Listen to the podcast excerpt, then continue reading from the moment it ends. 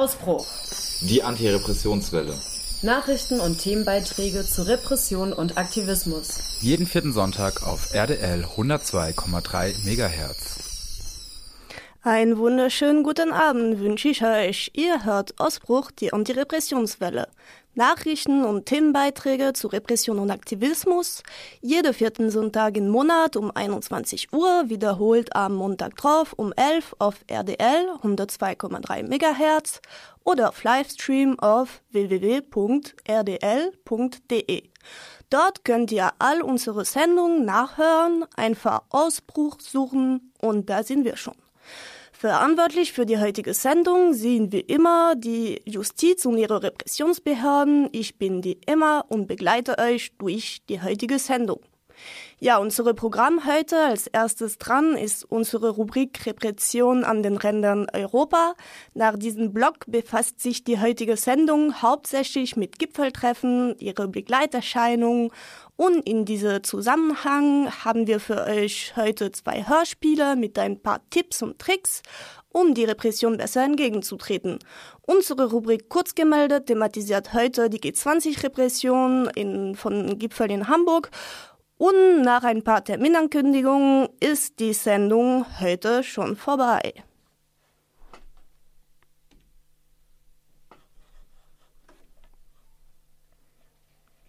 Wir sind wieder bei unserer Rubrik Repression an den Rändern Europas angelangt und ich habe euch wieder verschiedene Meldungen zusammengetragen von verschiedenen Plattformen unter anderem bordermonitoring.eu sowie can'tevictsolidarity.noblogs.org und dem Antira Wochenbericht der Kalenderwoche 33 von antira.org.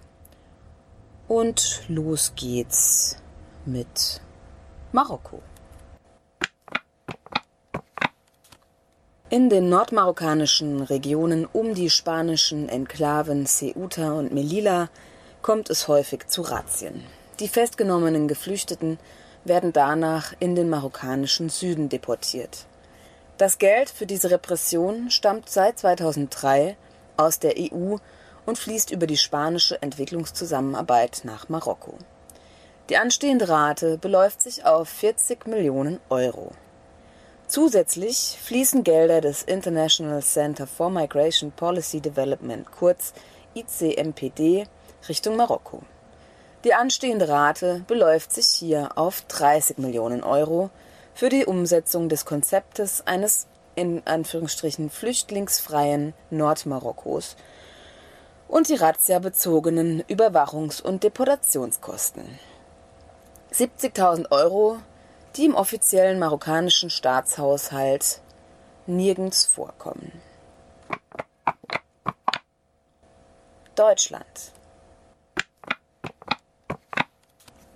Der deutsche Bundesinnenminister Seehofer schloss vor einem Jahr ein Abkommen auch mit Griechenland, wonach Betroffene, die in Deutschland ein Asylgesuch vorbringen und in Griechenland bereits registriert wurden, innerhalb von 48 Stunden abgeschoben werden können. Der sogenannte Seehofer-Deal. Dass dieser Deal europa- und menschenrechtswidrig ist, wurde mehrfach von Rechtsexpertinnen bestätigt. Eine Abschiebung darf nur nach ausreichender Prüfung und mit effektivem Zugang zu Rechtsschutz erfolgen. Diese elementaren Rechte hat auch der Europäische Gerichtshof, der EuGH, mehrfach hervorgehoben. Der sogenannte Seehofer-Deal ignoriert das und stellt sich somit außerhalb des geltenden Rechts. Das Verwaltungsgericht München hat nun in einem Eilverfahren erstmals angeordnet, dass ein Asylsuchender, der nach dem Seehofer-Deal von der deutsch-österreichischen Grenze direkt nach Griechenland abgeschoben wurde, umgehend zurückzuholen sei auch hat das Verwaltungsgericht München weiterhin erhebliche Zweifel bezüglich menschenrechtskonformer Rückführungen nach Griechenland. In Griechenland gibt es noch immer kein funktionierendes Schutzsystem. De facto mangelt es Geflüchteten an Unterkünften, Nahrungsmitteln und medizinischer Basisversorgung. Jahrelang wurde wegen der dort herrschenden Bedingungen nicht nach Griechenland abgeschoben. Bisher sind 26 Zurückweisungen nach Griechenland und zwei nach Spanien mit dem sogenannten Seehofer-Deal erfolgt.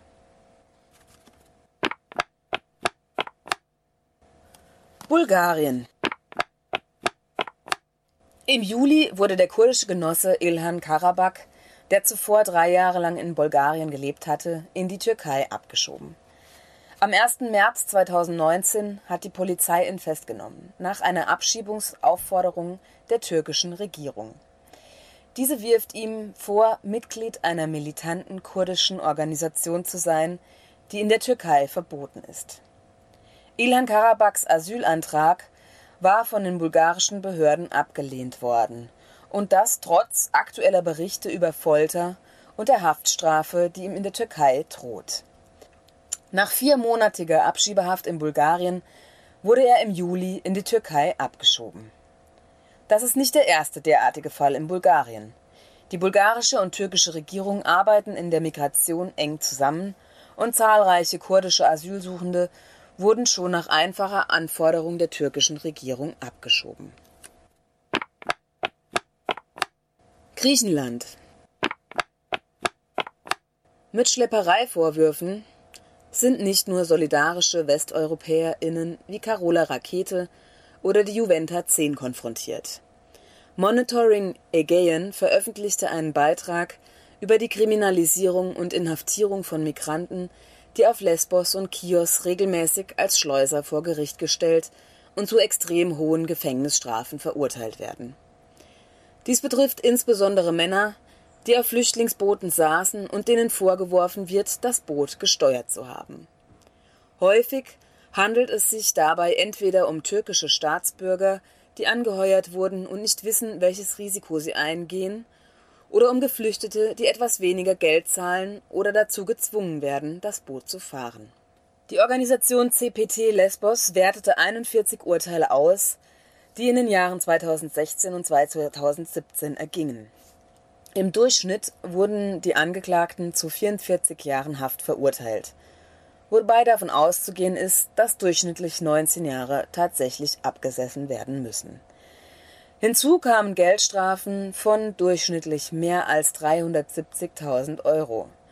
Der Gerichtsprozess eines einzelnen Angeklagten dauerte im Schnitt weniger als eine halbe Stunde. Was dies für die Betroffenen bedeutet, hat Deportation Monitoring Aegean in einem Video dokumentiert, das ihr unter can'tevictsolidarity.noblogs.org anschauen könnt.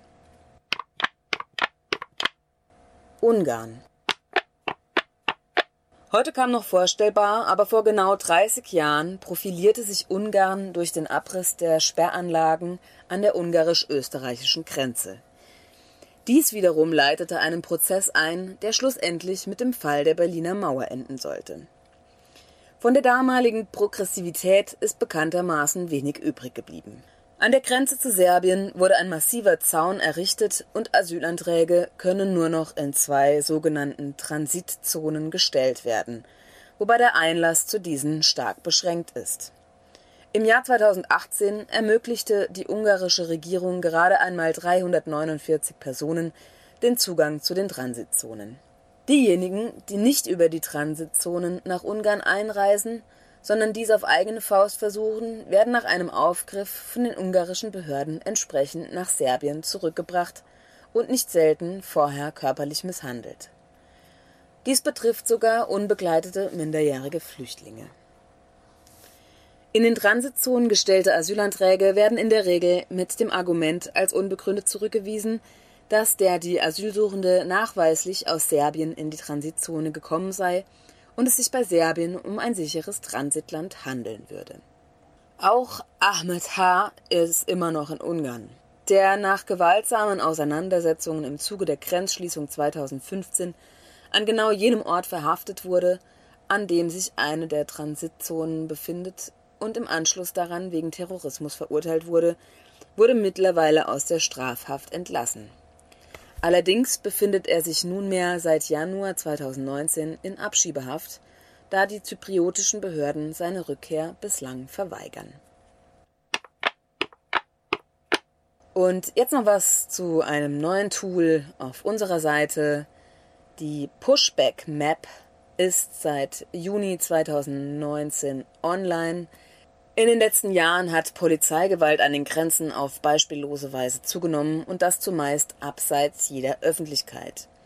Durch die Sichtbarmachung der zumeist unsichtbaren Grenzgewalt sollen die brutalen, systematischen und meist unhinterfragten staatlichen Praxen gegen Migrantinnen an den Grenzen visualisiert und dokumentiert werden. Die Pushback Map dient sowohl als Archiv als auch als Live-Tool.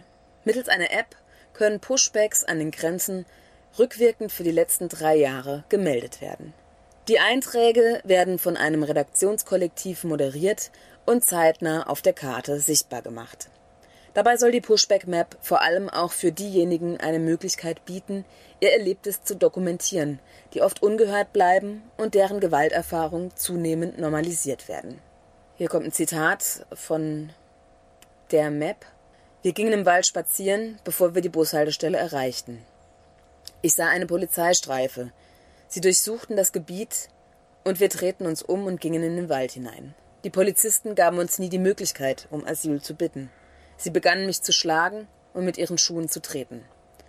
Das äh, ist ein Bericht eines Minderjährigen aus dem Irak über einen Pushback von Kroatien nach Bosnien vom 21. Januar 2019.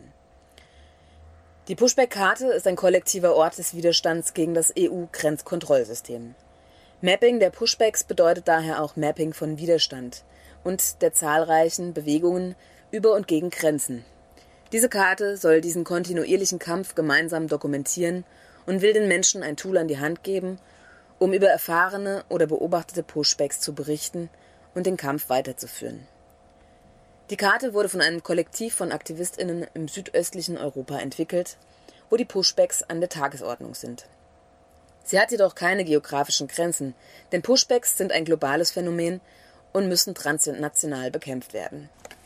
Die Pushback-Karte beginnt mit der Schließung des Balkankorridors im März 2016. Obwohl Pushbacks auch vorher eine normalisierte Praxis waren, glauben die InitiatorInnen der Plattform, dass dieses Datum das Anwachsen der brutalen Praxis der Pushbacks symbolisiert. Sie sind es leid, über entmenschlichte und entpolitisierte Opfer zu sprechen, die angeblich nicht für sich selbst sprechen können. Es soll mit den Menschen gesprochen werden, die keine andere Wahl haben, als diese Grenze zu überwinden. Es soll gesammelt, aufgedeckt und darauf aufmerksam gemacht werden, was jeden Tag an den europäischen Grenzen passiert. Die Pushback Map, die Erfahrungsberichte und weitere Infos findet ihr unter www.pushbackmap.org. Und das war's auch schon wieder aus unserer Rubrik Repression an den Rändern Europas. Meine Quellen waren heute bordermonitoring.eu, can'tevictsolidarity.noblogs.org und der Antira-Wochenbericht von antira.org. Ja, und es geht weiter mit den Titel Smash the Walls von Holy, Holy, Holy.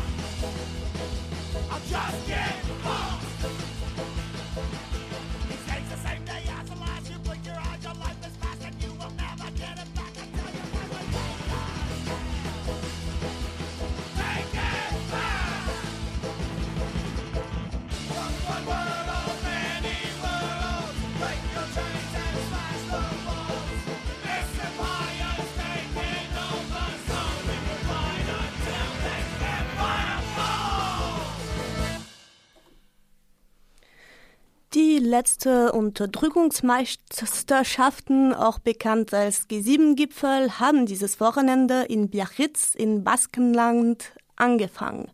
Bereits vom Gipfelauftakt wurden einreisende Aktivistinnen daran gehindert, sich an den Protesten zu beteiligen, während in Leipzig das LKA Gefährderinnen-Ansprachen verteilte, wurde ein Freiburger Journalist bereits zwei Wochen vor dem Gipfel festgenommen und nach einer eintägige Gewahrsam in, aus Frankreich verwiesen um dann nach Deutschland zurückgeführt zu werden. Nachdem er gegen den Bescheid des französischen Innenministeriums erfolgreich geklagt hatte und sich erneut auf dem Weg zu Gipfel gemacht hatte, wurde er am Mittwoch, der 21. August, erneut einen Tag lang in Gewahrsam genommen, um anschließend per Flugzeug nach Stuttgart zurückgebracht zu werden. Am gleichen Tag wurde auch ein Berliner Aktivist in die Nähe von Biarritz von der Polizei kontrolliert. Auch er wurde innerhalb von 24 Stunden nach Stuttgart gebracht aufgrund einer einwöchigen Einreiseverbot nach Frankreich. Diese zwei Einzelfälle sind höchstwahrscheinlich nur die Spitze eines Eisbergs, dafür aber beispielhaft für das Vorgehen von Behörden gegen Ungehorsame. Gegen solche Bescheide kann zwar geklagt werden, die Frist von 48 Stunden, in dem über die Klage entschieden werden soll, lässt den Betroffenen überhaupt keine Möglichkeit, sich effektiv dagegen zu wehren, um dann am Gipfel teilnehmen zu können. Ja, drei Nürnberger Aktivistinnen müssen heute leider immer noch im Gewahrsam sitzen. Die französische Polizei nahm diese auf der Autobahn fest und beschuldigt sie nun, eine kriminelle Gruppe gebildet zu haben, mit dem Zweck, gewalttätige Aktionen im Zuge des G7s zu verüben. Sie wurden per Schnellverfahren zu zwei bis drei Monate Haft verurteilt. Zudem wurden sie mit einem fünfjährigen Wiedereinreiseverbot für Frankreich belegt. Solche Schnellverfahren werden in Frankreich von den Behörden oft benutzt, um Menschen ohne eine ernsthafte Chance auf Verteidigung zu verknacken. Wir wünschen den drei von der Autobahn alles Gute und viel Solidarität. Es kann gut sein, dass noch mehr düstere Nachrichten von Festnahmen in den nächsten Tagen die Öffentlichkeit erreichen und dass einige Genossinnen erstmal in Frankreichs Kneste hocken müssen. Diese werden sich auf unsere Solidarität verlassen müssen, genauso wie alle, die schon heute im Knast leider verweilen müssen, was die Woche der Solidarität mit anarchistischen Gefangenen thematisiert, die gerade stattfindet und im folgenden Beitrag vorgestellt wird. Vom 23.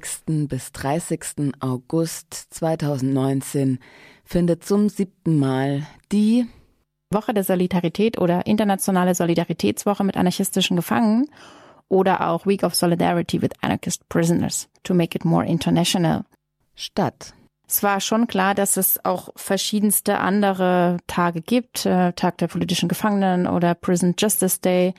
Aber trotzdem wurde sich dazu entschieden, nochmal speziell an anarchistische Gefangene zu erinnern da es einfach zum einen oft so ist, dass zum Beispiel Anarchistinnen überhaupt nicht als politische Gefangene quasi akzeptiert werden. Also NGOs oder so Menschenrechtsorganisationen, in deren Idee so gibt es eben meist gar keinen Platz für anarchistische Gefangene, da sie an sich sozusagen außerhalb eines gesetzlichen Rahmens agieren und so eine NGOs eigentlich eher staatstragend funktionieren und deshalb eben so eine solche ähm, radikalen quasi Aktionen eigentlich gar nicht unterstützen.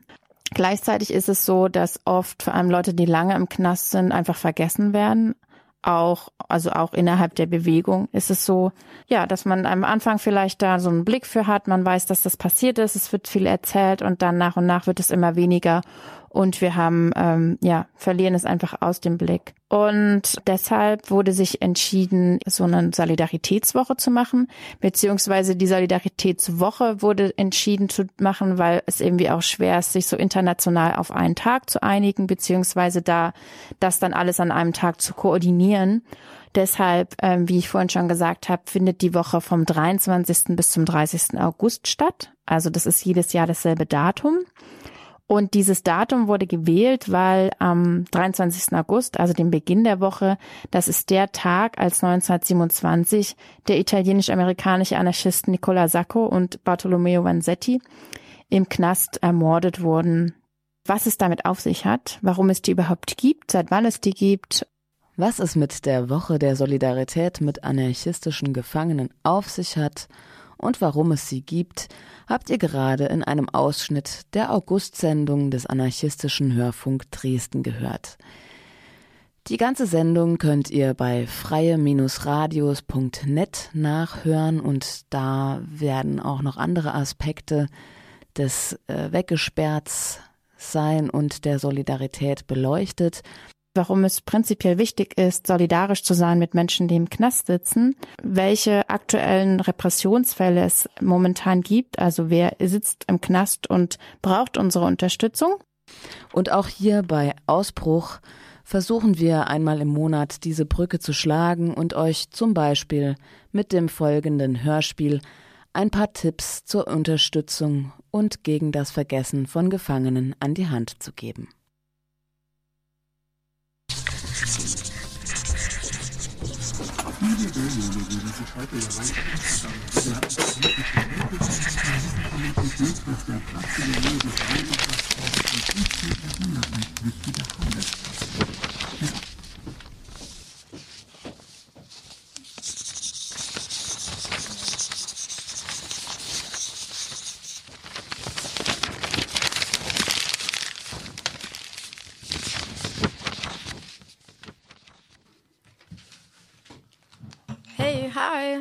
was machst du denn?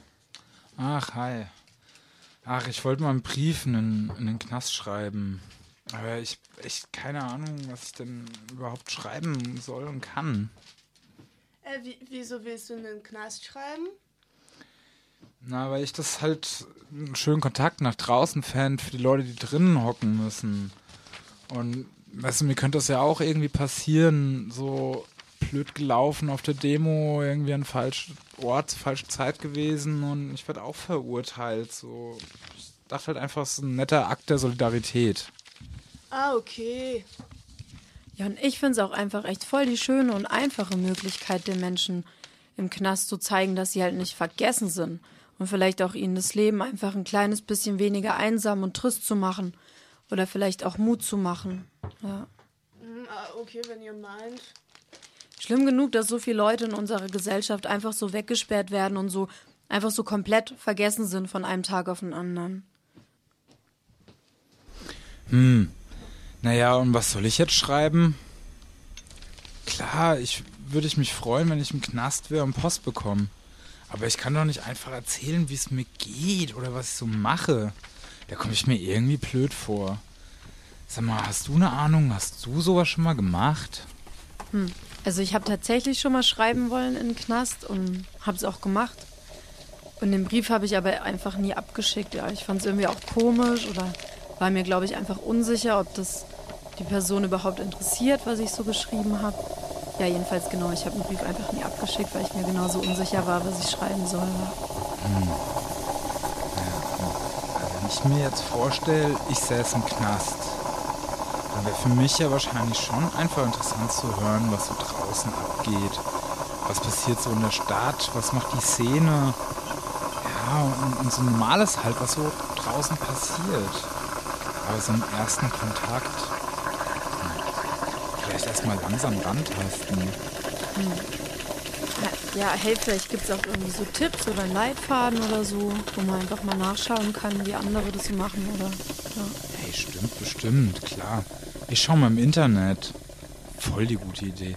Sag mal, willst du auch einen Kaffee? Ist, glaube ich, gerade fertig geworden. Oh ja, voll gern. Ja, cool. Ach ja, schau mal hier bei, bei Anarchist Black Cross.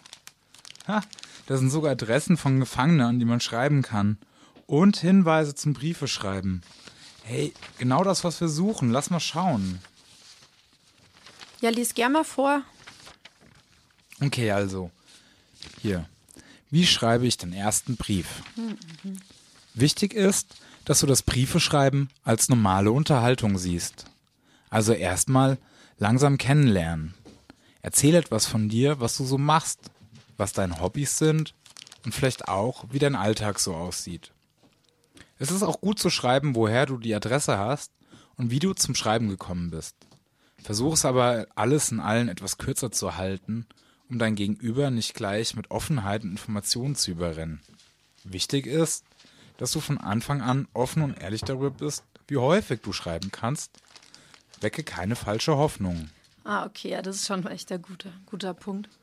Ich wäre wahrscheinlich so die äh, alle zwei Monate Schreiberin oder so vielleicht. Hm. Ja, da habe ich mir auch noch gar nicht so wirklich Gedanken drüber gemacht. Vielleicht einmal im Monat? Ach, ich weiß nicht. Aber wenn ich mir dann vorstelle, dass für die Person wichtig ist, der Kontakt, dann würde ich ja bestimmt auch öfter schreiben. Hm. Aber es ist ein guter Punkt, auf jeden Fall sich darüber mal Gedanken zu machen. Mhm, voll. Ah, und schau mal, die schreiben auch, denk dran, dass du die Person, der du schreibst, nicht dadurch verletzt, dass du ihr zeigst, dass es auch ein schönes Leben gibt. Dass ein Leben, wie es vielleicht auch mal, wie es vielleicht auch mal hatte, noch möglich ist. Im Knast ist es eine schöne Abwechslung, darüber zu träumen, was du machst oder was du machen könntest, wenn du rauskommst. Das ist auf jeden Fall auch ein Punkt, wo ich Bedenken hatte. Das vielleicht blöd ist zu hören, was andere so Tolles machen. Ach, weißt du, ich fange jetzt einfach mal an. Hey, und wenn du magst, kannst du es ja nachher mal lesen und, und schauen, ob es irgendwie doof rüberkommt oder so. Ja, klar, mache ich voll gern.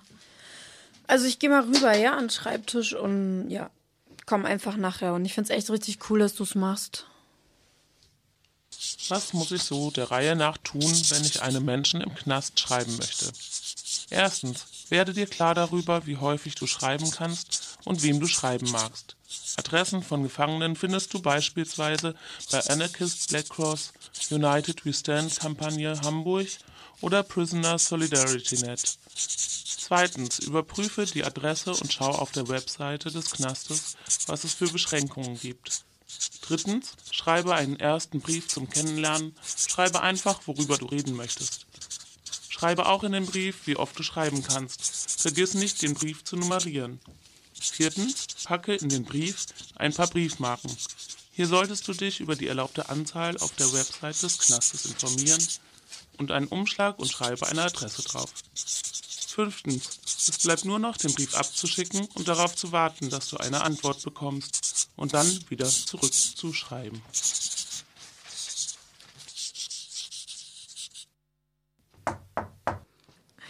Ja, herein. Hey, ich bin fertig. Magst du mal über den Brief drüber lesen? Ja, klar, zeig mal her. Mhm. Ah ja. Mhm. Mhm.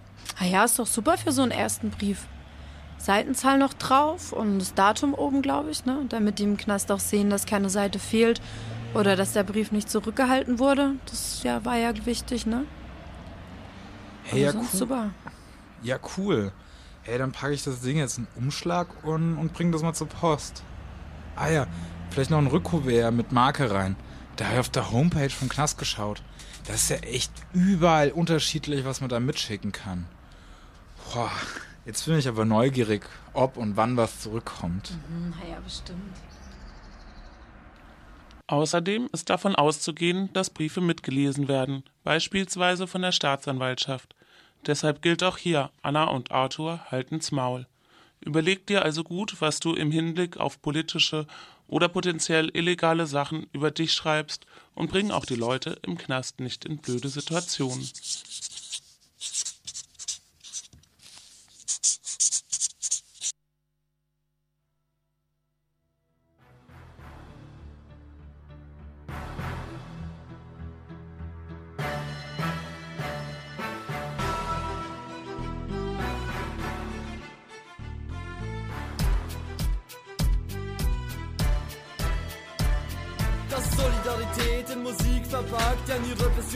Aggressiv gemacht. Jetzt ehrlich, Menschen werben einfach eingesperrt. Und wenn sich einer wehrt, über Scheiß beschwert, dann gibt es Anzeigen, Ladungen und Verhandlungen. Selbst um uns kein zu halten, laufen Verhandlungen. Ihr sagt, wir sind Terroristen, doch habt ihr die Waffen. Unser Ziel ist es, eine Welt voller Freiheit zu schaffen. Ich sag Freiheit für politischen Gefangenen. In euren Köpfen seid ihr nicht die Gefangenen.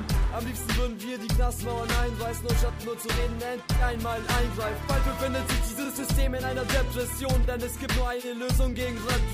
Sabotage gegen das herrschende System und Solidarität das Wichtigste in unserem Leben.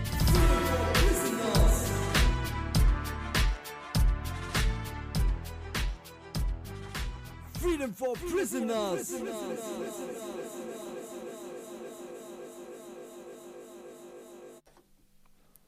Und wir haben heute noch mehr Tipps und Tricks gegen Repression im Petto. Zu den häufigsten Begleiterscheinungen von Gipfeltreffen zählen zweifellos Hausdurchsuchung. Und ein paar Tipps dazu haben wir für euch heute auch parat mit unserem Hörspiel Was tun bei Hausdurchsuchung.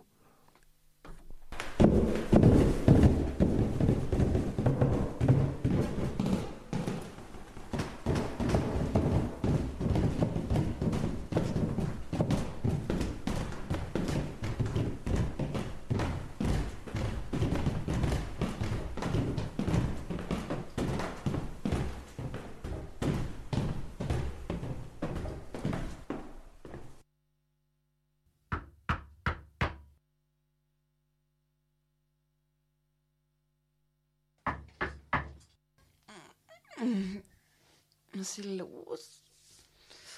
Was ist denn das? Oh, Scheiße. Die Bullen.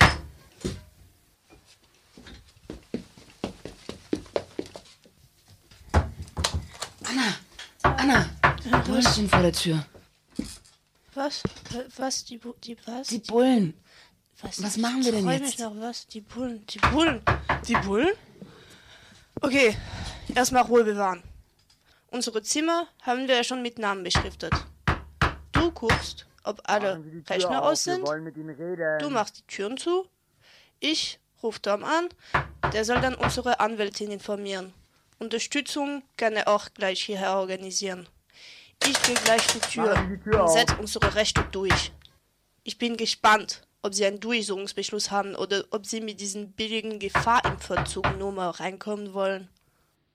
Bei Gefahr in Verzug brauchen die Vollzugsbehörden nämlich keinen Durchsuchungsbeschluss. Zum Beispiel, wenn Person A beim Drogendealen erwischt wird und Person B abhauen kann und die Gefahr besteht, dass B die Wohnung von A aufräumen und die Drogen im Klo herunterspülen könnte, bevor der Durchsuchungsbeschluss ausgestellt ist. Moment, ich komme gleich. Bin gerade im Bad. Muss mir noch was anziehen.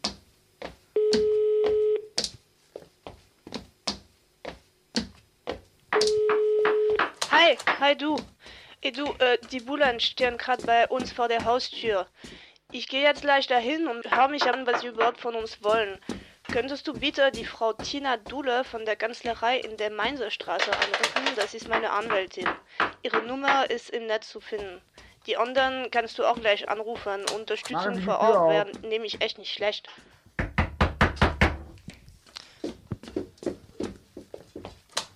Hallo? Wer ist da? Machen Sie die Tür auf, wir wollen mit Ihnen reden. Wer ist denn da? Was klingen Sie denn um die Uhrzeit bitte schon bei fremden Menschen zu Hause? Was wollen Sie? Hier ist die Polizei. Machen Sie jetzt die Tür auf oder wir tun das. Wie bitte? Schon mal etwas vom Gesetz gehört? Haben Sie mich nicht verstanden? Hier ist die Polizei. Wir vertreten das Gesetz. Machen Sie jetzt sofort die Tür auf. Die Tür auf? Haben Sie einen Durchsuchungsbeschluss überhaupt? Mit wem wollen Sie überhaupt reden? Wir haben einen Durchsuchungsbeschluss und wir suchen nach Frau Anna Arthur. Machen Sie jetzt die Tür auf. Okay, okay, wir werden die Tür jetzt öffnen, damit wir reden und Papiere austauschen können. Allerdings haben wir eine Türkette, die auch erstmal eingehängt bleibt. Wenn Sie unsere Türkette kaputt machen, zeigen wir Sie an wegen Sachbeschädigung und Hausfriedensbruch. Dann zeigen Sie mir erstmal den Durchsuchungsbeschluss. Den darf ich mir in Ruhe durchlesen und möchte außerdem Name und Dienstnummer der Einsatzleitung wissen, bevor ich die Tür weiter öffne. Steht doch im Gesetz, oder nicht? Na gut, hier der Beschluss, aber beeilen Sie sich. Und was ist mit der Dienstnummer und dem Namen der Einsatzleitung? Das steht dann in den Protokollen. Eigentlich ist die Polizei dazu verpflichtet, dir diese Informationen mitzuteilen. Aber die Erfahrung hat gezeigt, dass selbst in einer Vorzeigesituation wie der dargestellten keine Dienstnummern und Namen direkt herausgegeben werden.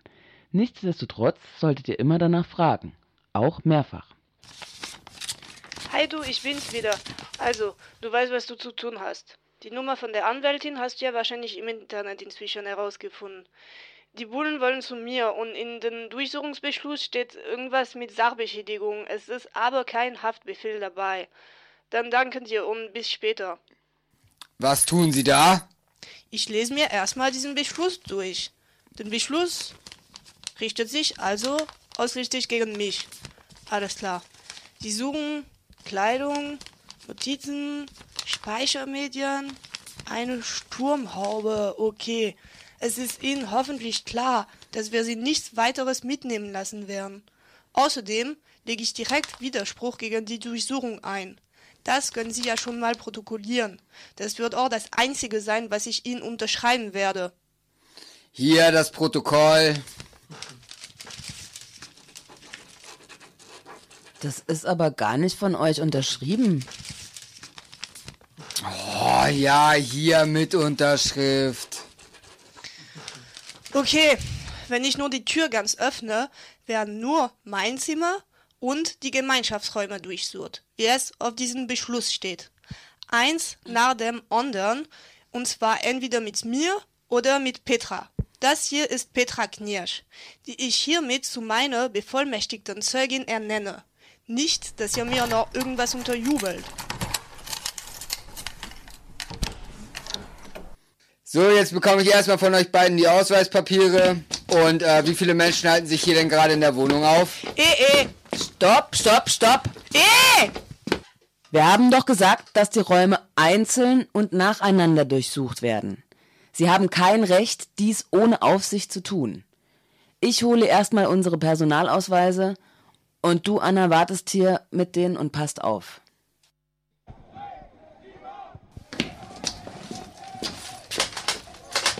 Was hier in dem Zimmer?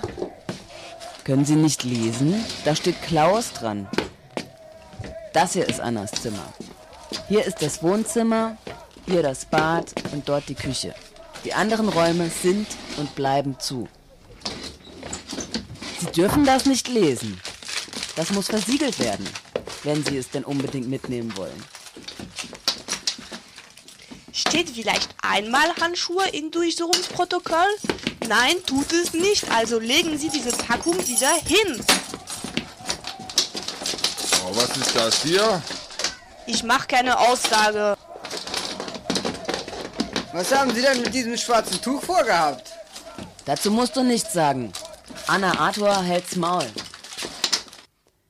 Nachdem die Beamtinnen das eine oder andere umgedreht haben, beziehungsweise alles, wobei Petra und Anna darauf achteten, dass sie sich an die Sachen aus dem Beschluss halten, hat die Polizei eine Sturmhaube, zwei schwarze Kapuzenpullis, drei USB-Sticks, einen Rechner und ein Handy beschlagnahmt. Alle Papiere, die sie mitgenommen haben, sind nun, nachdem Petra und Anna eine gnadenlose halbe Stunde auf darauf bestanden haben, versiegelt worden und dürfen nur von Richterinnen oder Staatsanwältinnen gelesen werden. Okay. Auf dem Protokoll stehen nur die Sachen, die mitgenommen werden, wo sie gefunden wurden und dass sie versiegelt sind. Das war ein Krampf. Alles klar. Die freie Fläche hier streiche ich noch durch, damit nicht nachträglich noch was dazugeschrieben werden kann. Notieren Sie bitte noch, dass ich die richterliche Überprüfung der Durchsuchung beantrage. So, jetzt unterschreiben Sie und Ihr Zeuge bitte erstmal hier die Protokolle. Ein Teufel werde ich tun. Geben Sie mir einfach eine Kopie davon. Naja, wir haben ja jetzt, was wir brauchen. Schönen Tag noch. Tschüss.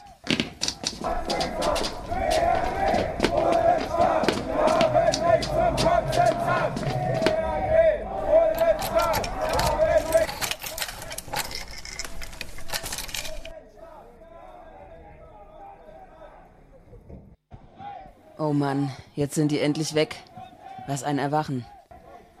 Draußen sind nochmal 20 Leute gekommen, um, um uns zu unterstützen. Das war so gut, sie da draußen gehört zu haben, bei diesen ganzen Scheiße hier drin. Ich habe Schreier da draußen gehört. Ich hoffe, die haben niemanden da draußen mitgenommen, eh.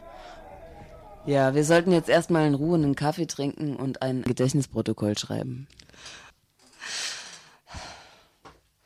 Das ist eine gute Idee. Ich setze einen auf. Kannst du vielleicht einen Blog holen? Meine wurde leider gerade geklaut. Klar. Ich gehe noch kurz runter und rede mit Tom. Er hat ja den ganzen Außenkontakt gemacht. Hoffentlich hat er die Anwältin schon erreicht, damit wir auch möglichst bald mit ihr sprechen können. Das mit der Unterstützung hat ja voll gut geklappt. Vielleicht kann er auch noch ein Gedächtnisprotokoll von der Außensituation schreiben.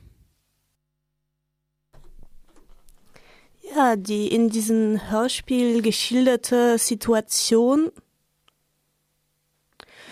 ähm, war lediglich eine Situation. Die Realität sieht meistens anders aus. Es kann ganz klar sein, dass den Cops super höflich bleiben und sich ahem an Recht und Gesetz halten äh, einen, einen guten Morgen wünschen und so weiter. Wenn man Glück hat, kommt in die Regel sogar die solidarische Anwältin, der angerufen wurde, direkt vor Ort, was verdammt hilfreich sein kann. Die Polizei ist aber nicht immer, wie gesagt, so höflich wie in die geschilderte Situation. Aufs Klingeln und Klopfen wird von ihr immer wieder verzichtet.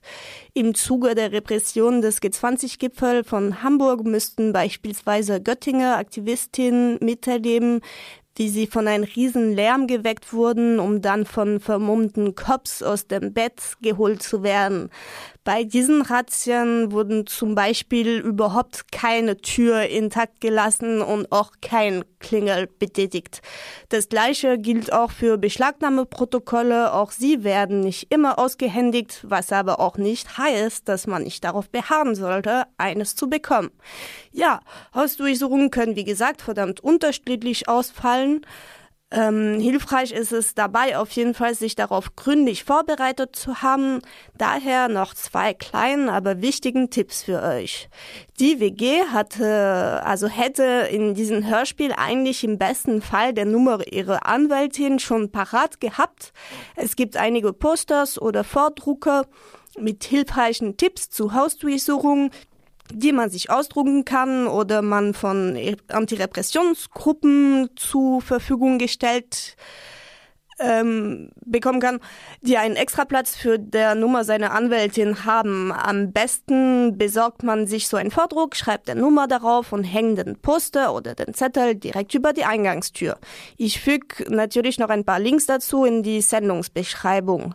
Ratsam ist auch, sein Handy so früh wie möglich auszuschalten und sich genau zu überlegen, wen man während und nach der Durchsuchung anruft, da Telefonüberwachung und Hausdurchsuchung sehr oft zusammenhängen. Und nicht vergessen, wie immer gilt der Zaubersatz, keine Aussage, kein Unterschrift, Widerspruch einlegen.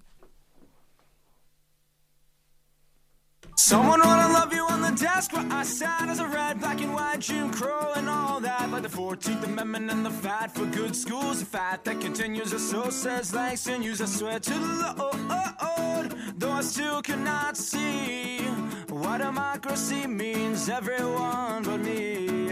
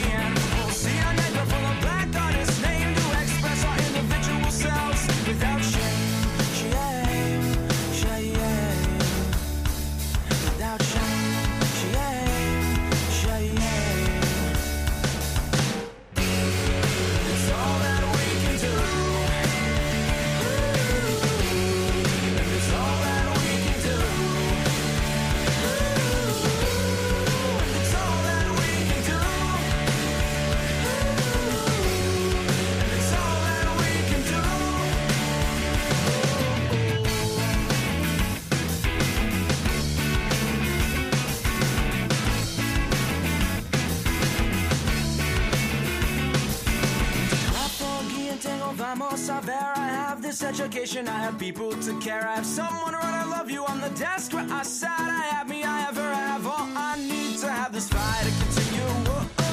No matter how much love calls, no matter where we find it written. Sharpies on the bathroom. Whoa.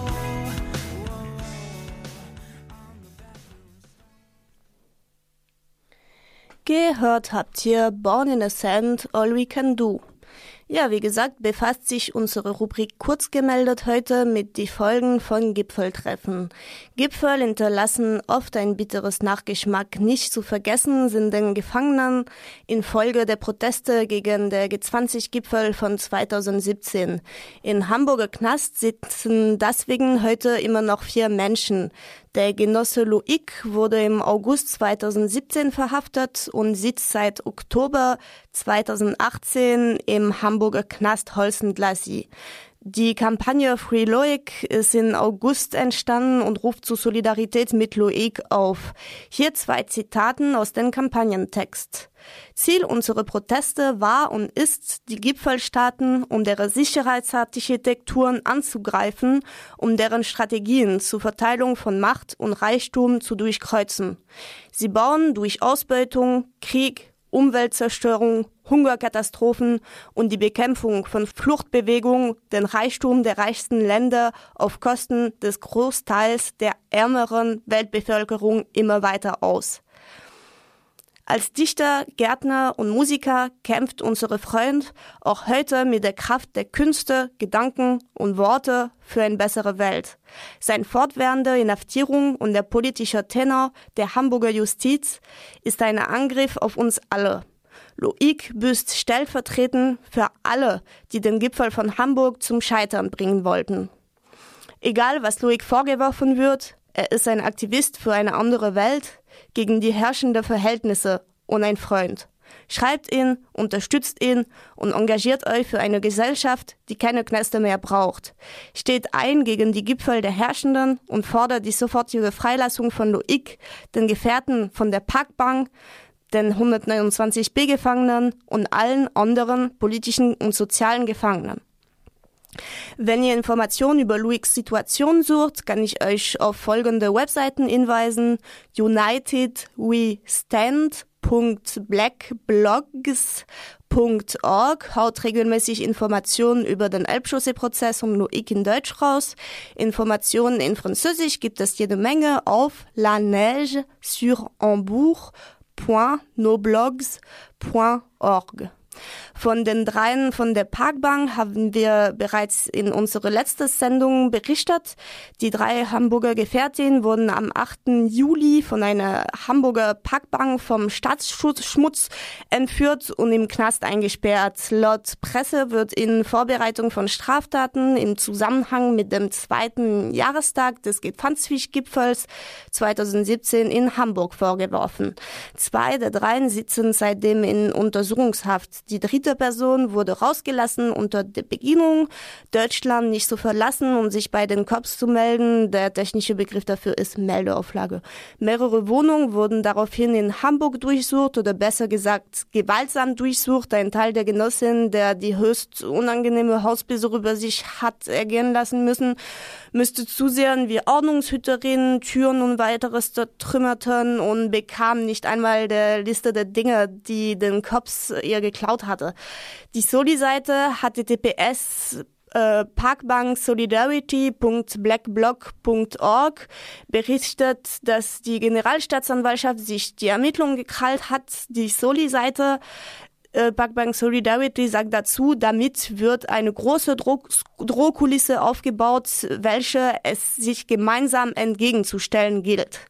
Die Soli-Seite berichtet auch, dass den Zweien auch endlich Post zugestellt bekommen, was eine Weile nicht der Fall war, da diese von den Repressionsbehörden blockiert wurde. Diese wer wird das Post leider vom LKA, Knast und Staatsanwaltschaft mitgelesen und deswegen kommen sie nur mit äh, einer gewissen Verspätung an. Auch die zahlreichen Solidaritätsbotschaften für den Weg zu den Genossinnen und geben ihnen Kraft und Mut.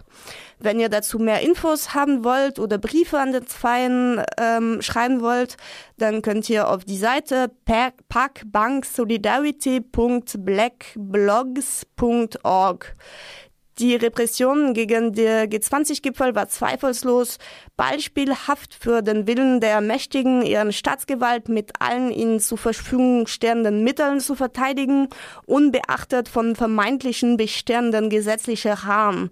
So wurden mehrfach Öffentlichkeitsfahndungen gestartet, europaweit spektakuläre Hausdurchsuchungswellen fanden statt, europaweit wurden auch größenwahnsinnige Ermittlungen durchführt.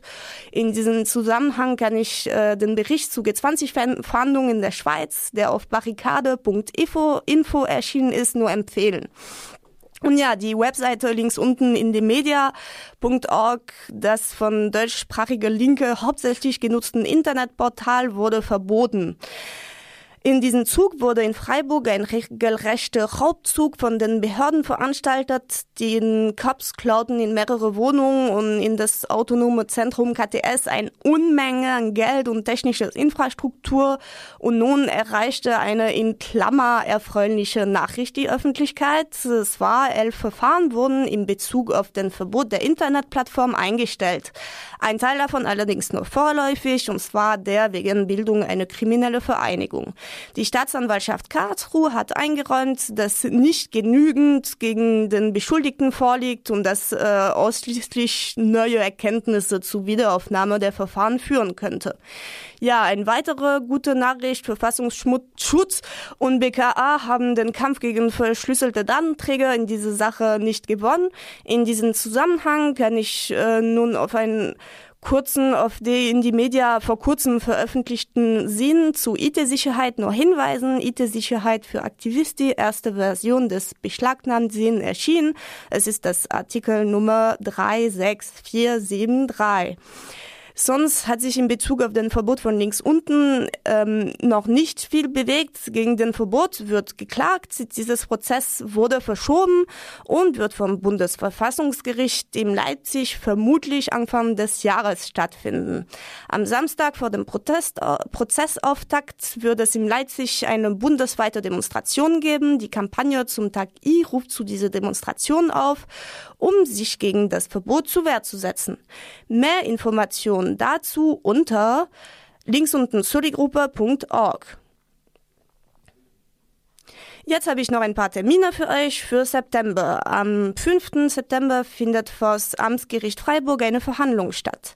Angeklagt ist eine Antifaschist, ein Antifaschisten aufgrund einer Sitzblockade bei den Protesten gegen den Aufmarsch der reaktionäre Widerlinge der Pius-Brüderschaft 2015 in Freiburg. Äh, um 7.30 Uhr wird sich vom Gericht getroffen, wo eine Kundgebung stattfindet. Es ist selbstverständlich mit Einlasskontrollen zu rechnen.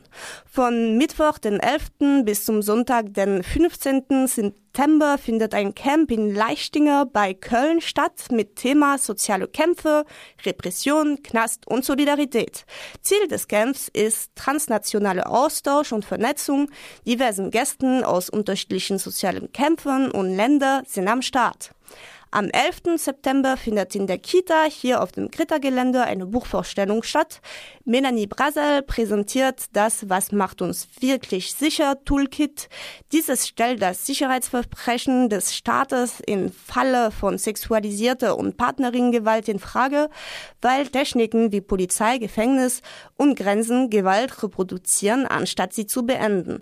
Die Veranstaltung wird vom A-Team Freiburg, der Redaktion Ausbruch vom Radio Dreikland, der anarchistische Gruppe, der EA Freiburg und des IZ3W losgeht um 20 Uhr in der Kita.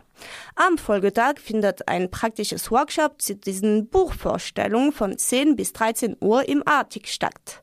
Anmeldung für dieses Workshop unter Awareness Freiburg, also äh, fr at riser.net. Am Mittwoch, 25. September, organisiert das Infoladen ein Verschlüsselungsworkshop in der KTS Freiburg. E-Mail-Verschlüsselung und Computerverschlüsselung wird da angeboten. Los geht's um 18 Uhr im Infoladen der KTS.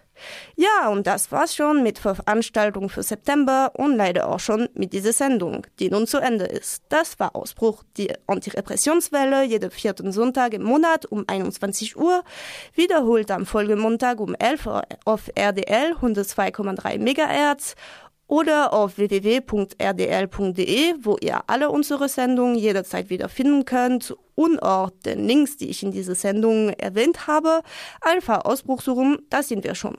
Im Studio verabschiedet sich immer und wünscht euch noch viel Erfolg. Lasst euch nicht erwischen.